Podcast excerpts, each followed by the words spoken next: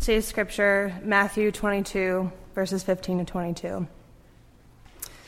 Then the Pharisees went and plotted how to entangle him in his words, and they sent their disciples to him along with the Herodians, saying, Teacher, we know that you are true and teach the way of God truthfully, and you do not care about anyone's opinion, for you are not swayed by appearances. Tell us then what you think. Is it lawful to pay taxes to Caesar or not? But Jesus, aware of their malice, said, Why put me to the test, you hypocrites? Show me the coin for the tax. And they brought him a denarius. And Jesus said to them, Whose likeness and inscription is this? They said, Caesar's. Then he said to them, Therefore, render to Caesar the things that are Caesar's, and to God the things that are God's. When they heard it, they marveled, and they left him and went away. The word of the Lord.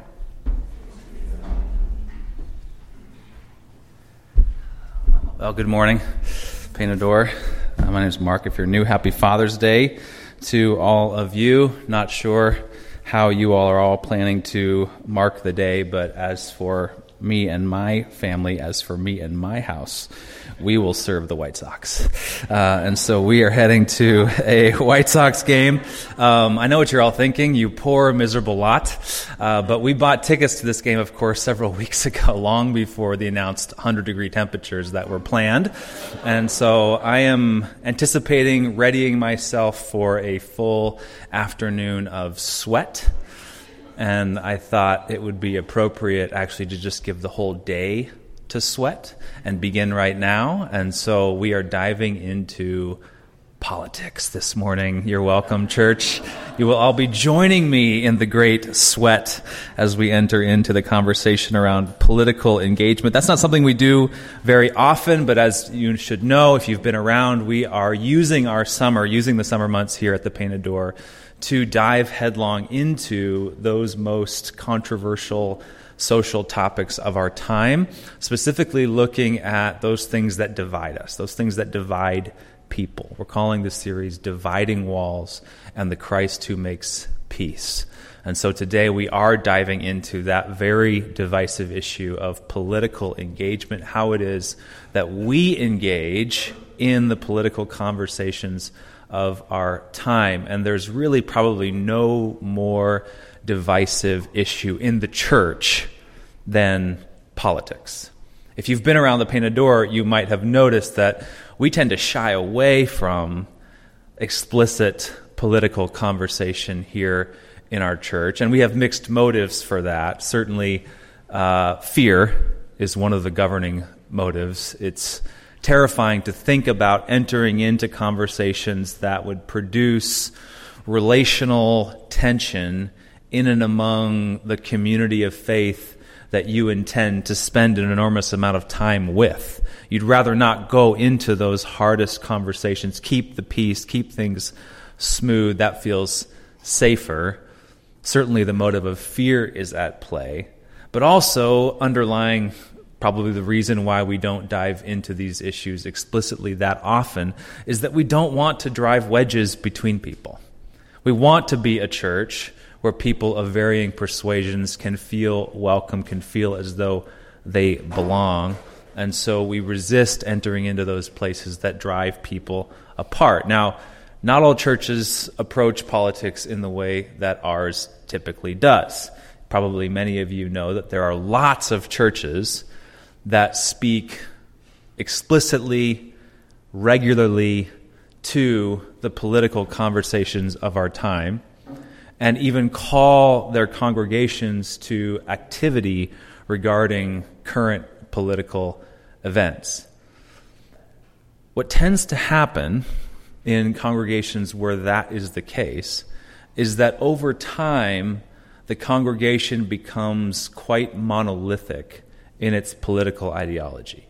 That is, most of the people in a given congregation start to believe similar things politically. And that is simply quite human because it is so difficult to live in close proximity, to live in real friendship with people that you are routinely disagreeing with and disagreeing with about fundamentally important things in the way that we structure our society. And so over time, in churches that engage more politically, you wind up with a bit of a monolith.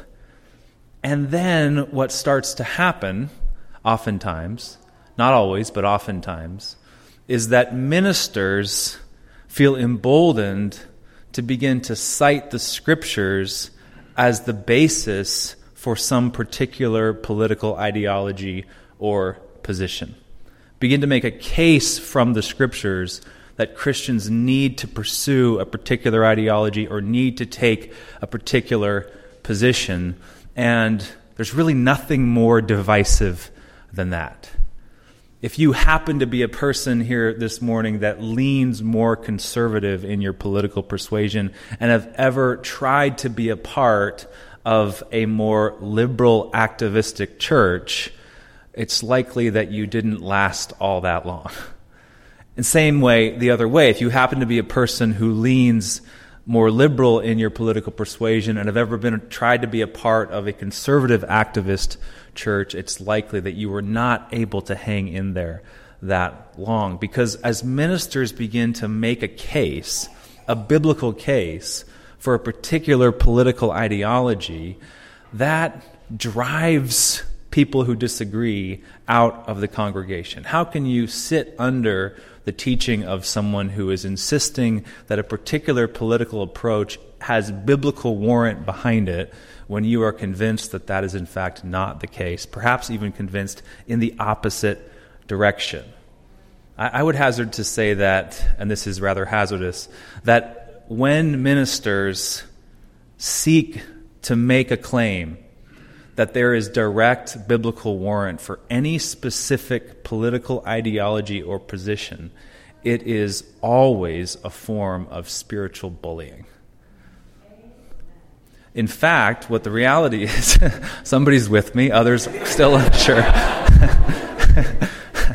uh, the reality is, is that no matter your political ideology, no matter what positions you land on, you can rest assured that the Bible does not have your back. The Bible remains silent on so much more than we think. The Bible does not speak to specific political ideology. The Bible gives us many instructions for how we're to order our lives, our personal lives, the lives of our families, how we're to organize our churches. But the Bible does not give us a clear blueprint for how a government is to be established, how a government is to be run. There are clear instructions in the Old Testament for how one particular ancient nation, the nation of Israel, was to be established, set up, and run. But there is nowhere in the scripture that it indicates that that is a pattern for other nations to follow. In fact, those directions to the nation of Israel are descriptive, not prescriptive. And we are not to take those descriptive admonishments for how to set up a government and society and apply them to our modern social context, our modern national context. And so the scripture, of course, gives us no clear indication for how much a government is meant to tax its people, for example. It gives us no indication as to whether we should set up a government so that we elect our leaders or have some other way of appointing our leaders, succession perhaps, or some other test in place. It gives us no clear instruction for foreign policy. It gives us no clear instruction for immigration. It gives us so very little on these divisive political issues of our time, it gives us zoomed out general principles, perhaps, but does not give us a blueprint for how to enact those principles in a particular society. And so when ministers make the mistake of believing that they have biblical warrant for a particular political ideology or position, they wind up bullying their people. And of course, it's not only ministers who are guilty of this. Just this week. if you've been following the news at all. I think God set it up this way. He wanted us to be particularly relevant, and so He inspired the folly that was the words coming out of our own Attorney General Jeff Sessions' mouth this week when he cited Romans chapter 13, wherein the Apostle Paul is instructing Christians to be law abiding people, to be people who generally subject themselves to the governing authorities of their time and are not lawless people. Sessions cited this instruction from the Apostle Paul as warrant for a particular and specific immigration policy of our time. The problem, of course, with that is that Romans 13 is completely silent on the issue at hand, completely silent on the particular immigration policy being considered. The issue at hand is whether that policy is good or not, whether it should be changed or not. It is actually a favorite practice of oppressors and tyrants to cite the Apostle Paul's instruction to obey governing authorities when trying to insist on some controversial law that deserves the conversation of the people and the dissent of the people. It's that conversation, it's that dissent where we determine as a society whether something is fitting for our given time and place. It is not scriptural bullying that seeks to silence people that will lead us into, of course, the best policies for our time. The Bible does not have Jeff Sessions back. And if you oppose Sessions, and if you oppose this particular immigration policy from the Trump administration, the Bible doesn't have your back either. Okay? We're going somewhat blind here, seeking to apply general principles and work it out in the particular context in which we live. That's the political conversation that's so necessary in every society, and the Bible does not speak to that conversation directly.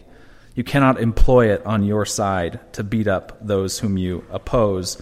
It doesn't have your back. So, as we dive into the conversation of political engagement today, let me say at the outset, I want you to know at the outset that we have no intention of moving our church toward a particular political ideology or toward a particular political position. There are people in this church, people of good conscience, Christian people in this church, who hold to positions that lean right, hold to positions that lean left, hold to positions in between. And there are good Christian arguments to be made for all of those things and people hold those positions according to conscience. And we would like very much for that to always be the case in our church. We would like very much for those disagreements, those differing viewpoints about the political positions of our time to be present in our church and actually to be engaged in our church. We would like for people to engage with one another, to learn how to engage with one another, something that our society has forgotten, seemingly, mistaking all too easily any disagreement for hate when in fact it need not be. Disagreement is rich and fertile soil for learning, for discovering truth, for relationship. Disagreement is good. Okay? And the best kind of politics, the best kind of politics, is actually not about defeating opponents, contrary to what our present moment seems to indicate. The best kind of politics is not about defeating those people over there, but rather about living in tension with them, living in tension with them. That's the best kind of politics. This is why quoting the Bible to suggest divine warrant for some specific, some specific policy is so dangerous. Because that is an attempt to silence dissent. That's an attempt to be rid of tension. That's an attempt to win, to bully, to dominate, to spiritually abuse, even. That's the worst kind of politics. Mark Twain, one of my favorite childhood authors, still a favorite, once wrote Politicians and diapers must be changed often and for the same reason. He had a, He had a way with words. Why, why would he say that? Well, of course, because most politicians are full of it, right? And that is because most politicians, I shouldn't say all, but most politicians are just trying to win. When you are simply trying to win, you ha- never have any reason to hear or acknowledge truth that may be coming out of the mouths of your opponents. You never have any reason to hear or acknowledge lies that may be coming out of the mouths of your allies. You've given yourself over to political expediency. You're simply trying to score points, trying to rally your own base. The only way to win in politics is to convince everyone that your opponents are nuts, that your opponents have nothing to offer, that they should be silenced, that they should be diminished, that they should cease to exist. And you wind up pretending that any given issue is open and shut. You pretend that an issue is obvious. You pretend that everyone should be able to see what you can see, and that people lining up on the opposite side of you have nothing to offer. That is never the case. That is never the case. You can think of the most extreme possible example in the history of politics in this world, and our minds go to those extreme examples quite quickly. Even the most extreme political ideologies have something in them that is worth hearing. That requires an enormous amount of discernment and care in order to do that. It makes the world complex and nuanced. It makes the world scary, in fact not black and white, not simple, not moralized, personalized, human, divine.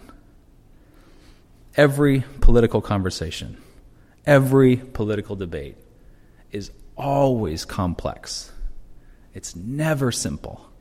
It's never obvious. There's never an obvious choice. And that's because political debates come out of real shared concerns among lots of people. If there are not lots of people who share a concern, that viewpoint does not rise to the level of being a political debate. Political has to do with those things that define the populace, the poll, the people. Those things that rise to the level of political debate come to that point because there are many people who share a particular concern. Dismissing any political position is dismissing those concerns, dismissing those people.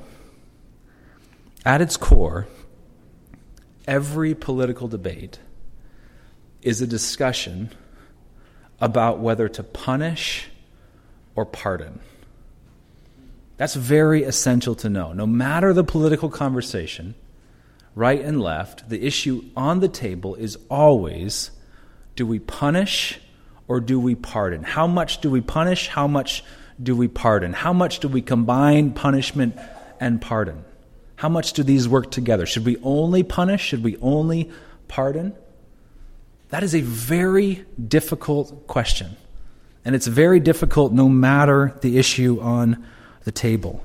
It's so important to see that those movements that favor punishment tend to favor punishment historically have been termed right wing, and those movements that tend to favor pardon historically have been termed left wing. And these two directions operate in tension with one another, arguing for punishment and pardon back and forth. How much should we punish? How much should we pardon? And both sides tend to believe that their particular approach would lead to the greatest resolution for the world's problems. Take immigration as an issue, for example, since our boy Jeff brought it up. Right? What do you have on the right when it comes to the immigration issue? You have lobbying, you have arguing for punishment. That those people who have crossed a border illegally, for whatever reason, ought to be punished for breaking the law in that way. And there is an underlying belief that if those people are punished, it will disincentivize future illegal behavior and incentivize future legal behavior. That's the argument from the right. The argument from the left is an argument for pardon that even though these people perhaps have broken a law and entered into the country illegally, we ought to pardon them for that mistake because that will resolve this terrible tragedy of people, millions of people living here in our country as second class people, being dehumanized, being treated as something less than human. And that we ought to pardon them for the sake of human decency invite them out of the shadows. And so there you have it political debate between punishment and pardon. What if one of these ideologies got its way completely? what if the punishment crowd got its way completely? What if we dropped the hammer on people who have entered into this country illegally without any reservation?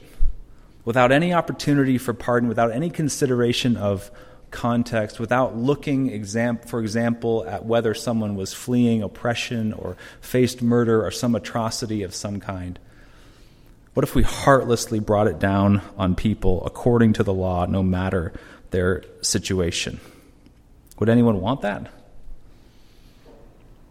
What if the other side got its way completely? What if pardon got its way completely? What if we were simply rid of our borders entirely? What if we simply welcomed in the tens and hundreds of millions of people that were seeking a better life in our country? Does anyone want that? Anyone think that's a good idea? Yeah, actually, a lot of people do. there are a lot of people who argue for these extreme positions, and it is the tension between those two extreme positions that keeps us historically in a fairly safe place. As long as no one gets their way, we tend to be okay. Historically, when the argument for punishment or the argument for pardon has won too many successive victories, when either the right or the left strings together too many victories and begins to get its way entirely, dreadful, murderous consequences ensue. You think of left wing regimes like Stalin or more recently Zimbabwe or Venezuela. There's chaos, there's ruin. You think of right wing regimes, Nazism. Whether it's left or right, when the certain political ideology gets its way entirely, the bodies stack up by the millions. And so, historically, that tension between these two political ideologies has kept more people alive. So what? How are we as Christians to engage in this political fray, in this conversation between pardon and punishment? What does it mean to be a Christian in the here and now? Well, what it means to be a Christian, of course, is that we define our lives by the life of Christ. That we seek to live out by way of the Spirit the finished life of Christ, that we step into his finished life and walk in his steps with him. So, how did Jesus navigate politics? How did Jesus navigate the political issues and controversial issues of his time? I'm so glad you asked. Jesus lived in a rather charged political climate. We think our climate is politically charged. We always massively overestimate the extremity of our current moment. How many times have you heard in your short lives, some shorter than others, that this upcoming election is the most important election in the history of our nation? It has never been true in our lives and likely never will be. Jesus lived in a time when the Roman Empire had swept in through Palestine and claimed control over that region, such that the nation state of Israel now no longer had power over their own destiny. They had to follow Roman laws, they had to pay Roman taxes. To give you some context, can you imagine if tomorrow Russia swept into the United States, took over the American government, imposed Russian laws, demanded that we pay Russian tax. Do you suppose that the political climate in our country would become more or less charged in such a scenario?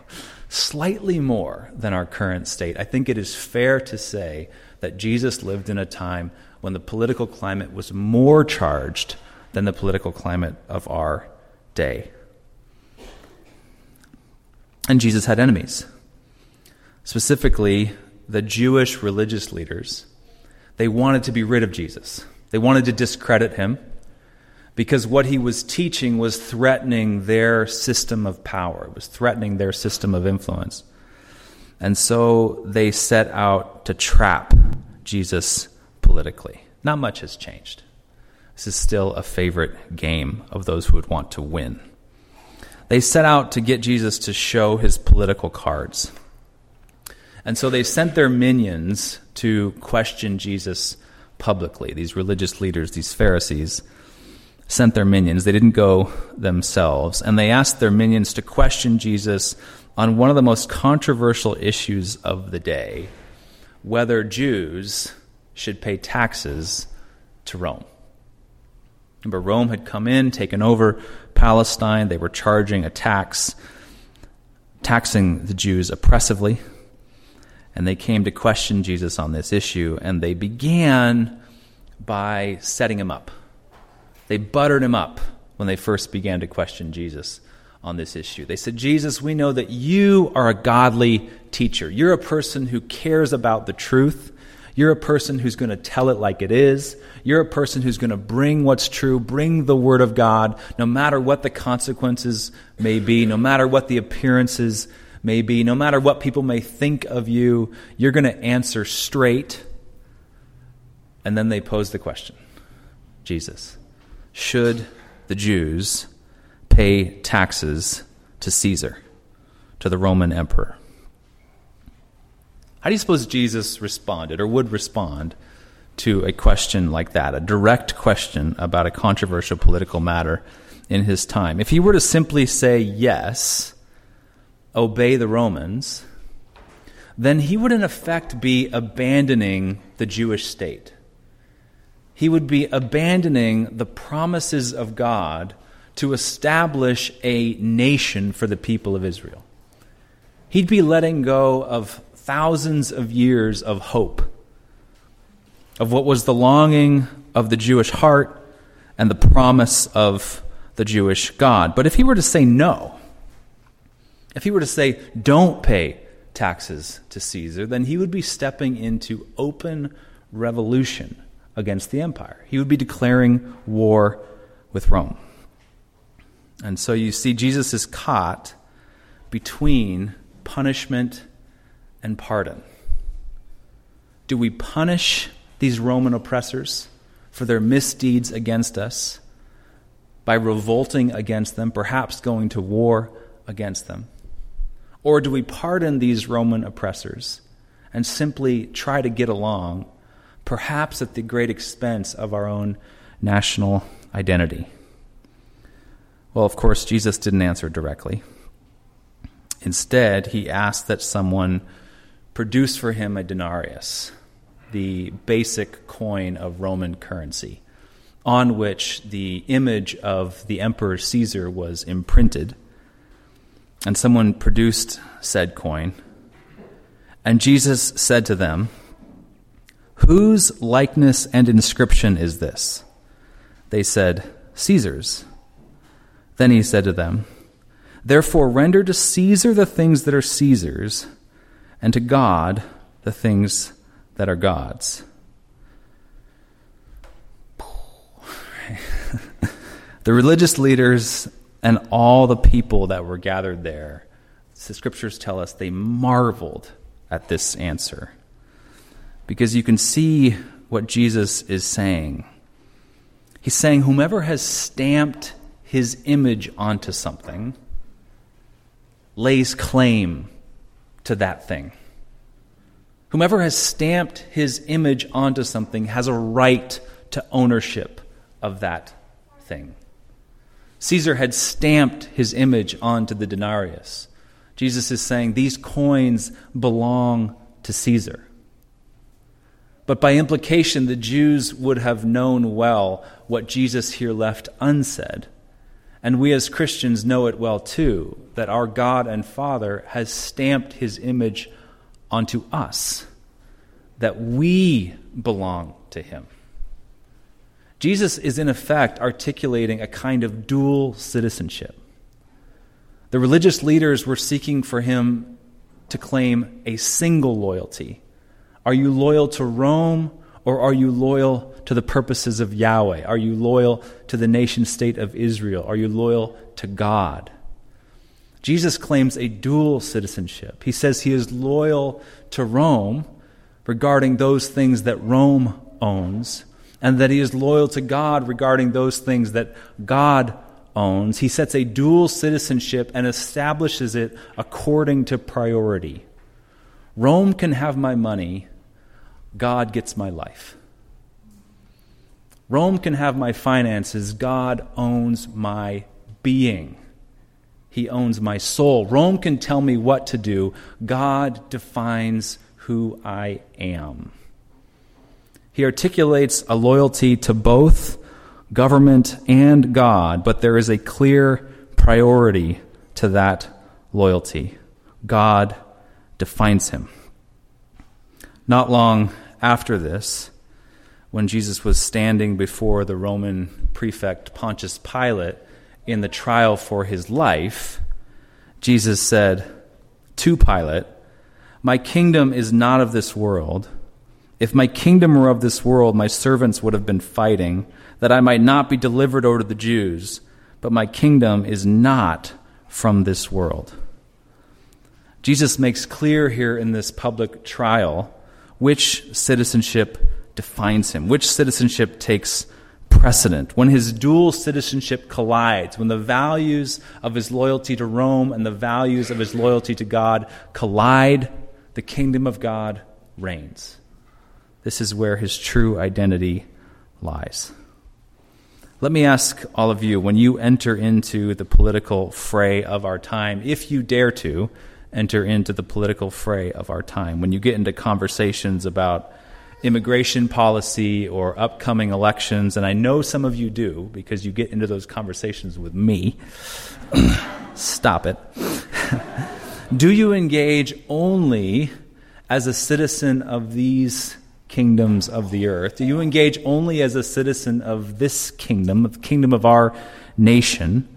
Or do you engage as a dual citizen? whose primary and definitive loyalty is to God. Here's why I ask because the conversation between punishment and pardon that's not going anywhere. That fundamental political conversation, people have been having that conversation since there was more than one of us, since there was two of us, since the birth of politics, punishment or pardon. And it's a worthy conversation. It's actually a conversation that needs to be engaged in.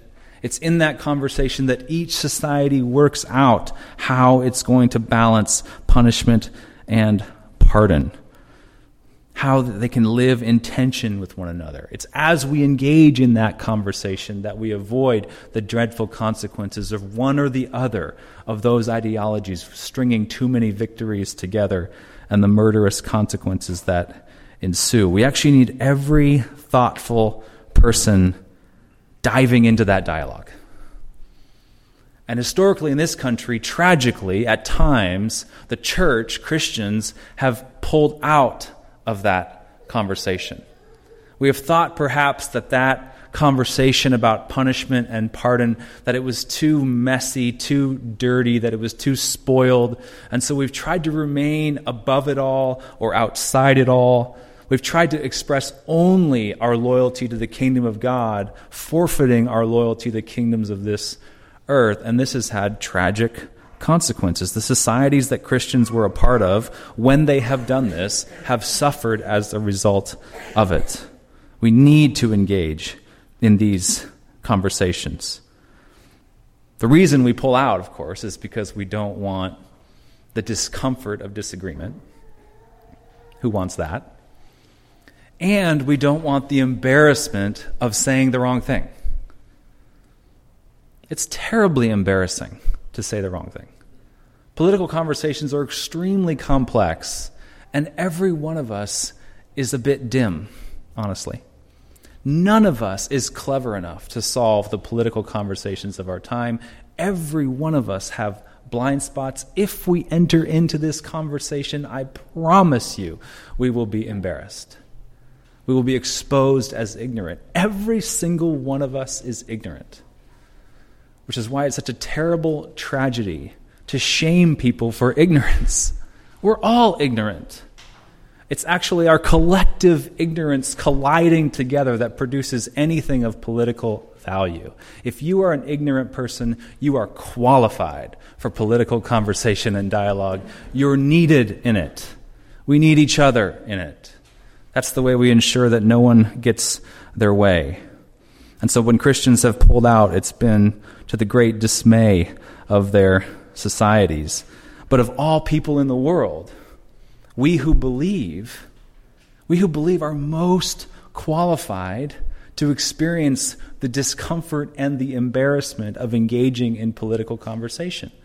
Why? Because our citizenship is in heaven. Because we have a dual citizenship. We have another identity. We have an identity in the kingdom of God. We are the beloved children of God. We are sure of where we stand in our being. And so, as we enter into these conversations, as we enter into these dialogues, as we face this discomfort, as we face this embarrassment, we need not have that cause us to run for the hills. We know who we are in Christ. And so we can dive into this mess without fear. God has defined us. Our ability to articulate our positions and be clever in a room does not. We don't have to be afraid of discomfort or embarrassment. What's more, we don't have to put our hope in political ideology. Apart from belief in spirit, apart from understanding that there is another kingdom, that there's a governing and defining kingdom that takes priority over the kingdoms of this earth, we have nothing but to put our hope in the kingdoms of this earth. Nothing but to put our hope in these kingdom ideologies we as believers who know God, we don't put our hope in political ideology because neither punishment nor pardon nor some clever combination of those two things can actually solve any of the problems of our time or any time. Those political solutions cannot heal the brokenness of our world. It is God alone who will set things right. It is God alone who can bring great healing. You know what that means? It means we don't have to sell ourselves to a particular position. We don't have to attach ourselves to a political ideology.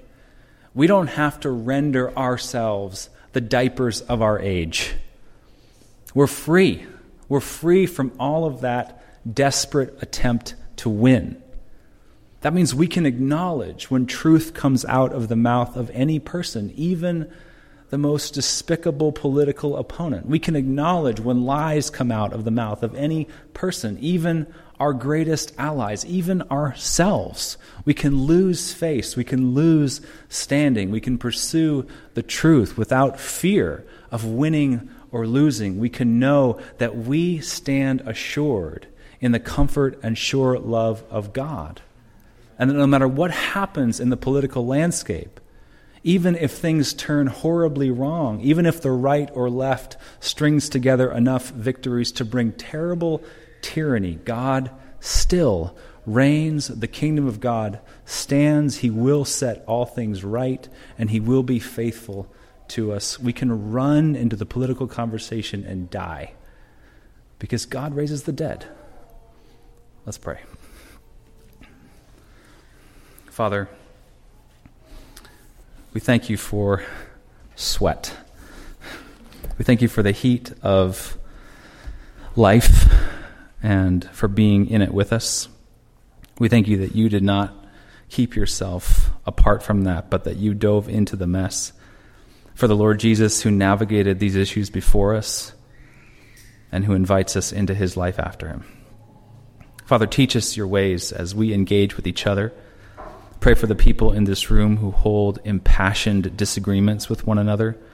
that they would learn to love one another, learn to hear one another, learn to understand the concerns of one another, that we would grow together collectively and learn together collectively and relate together collectively, that we'd be a light for the world that is full of hate and darkness. Lord, raise up your church to be a place where political conversation can happen in the context of being subservient to you. It's in you that we trust our entire lives. Amen.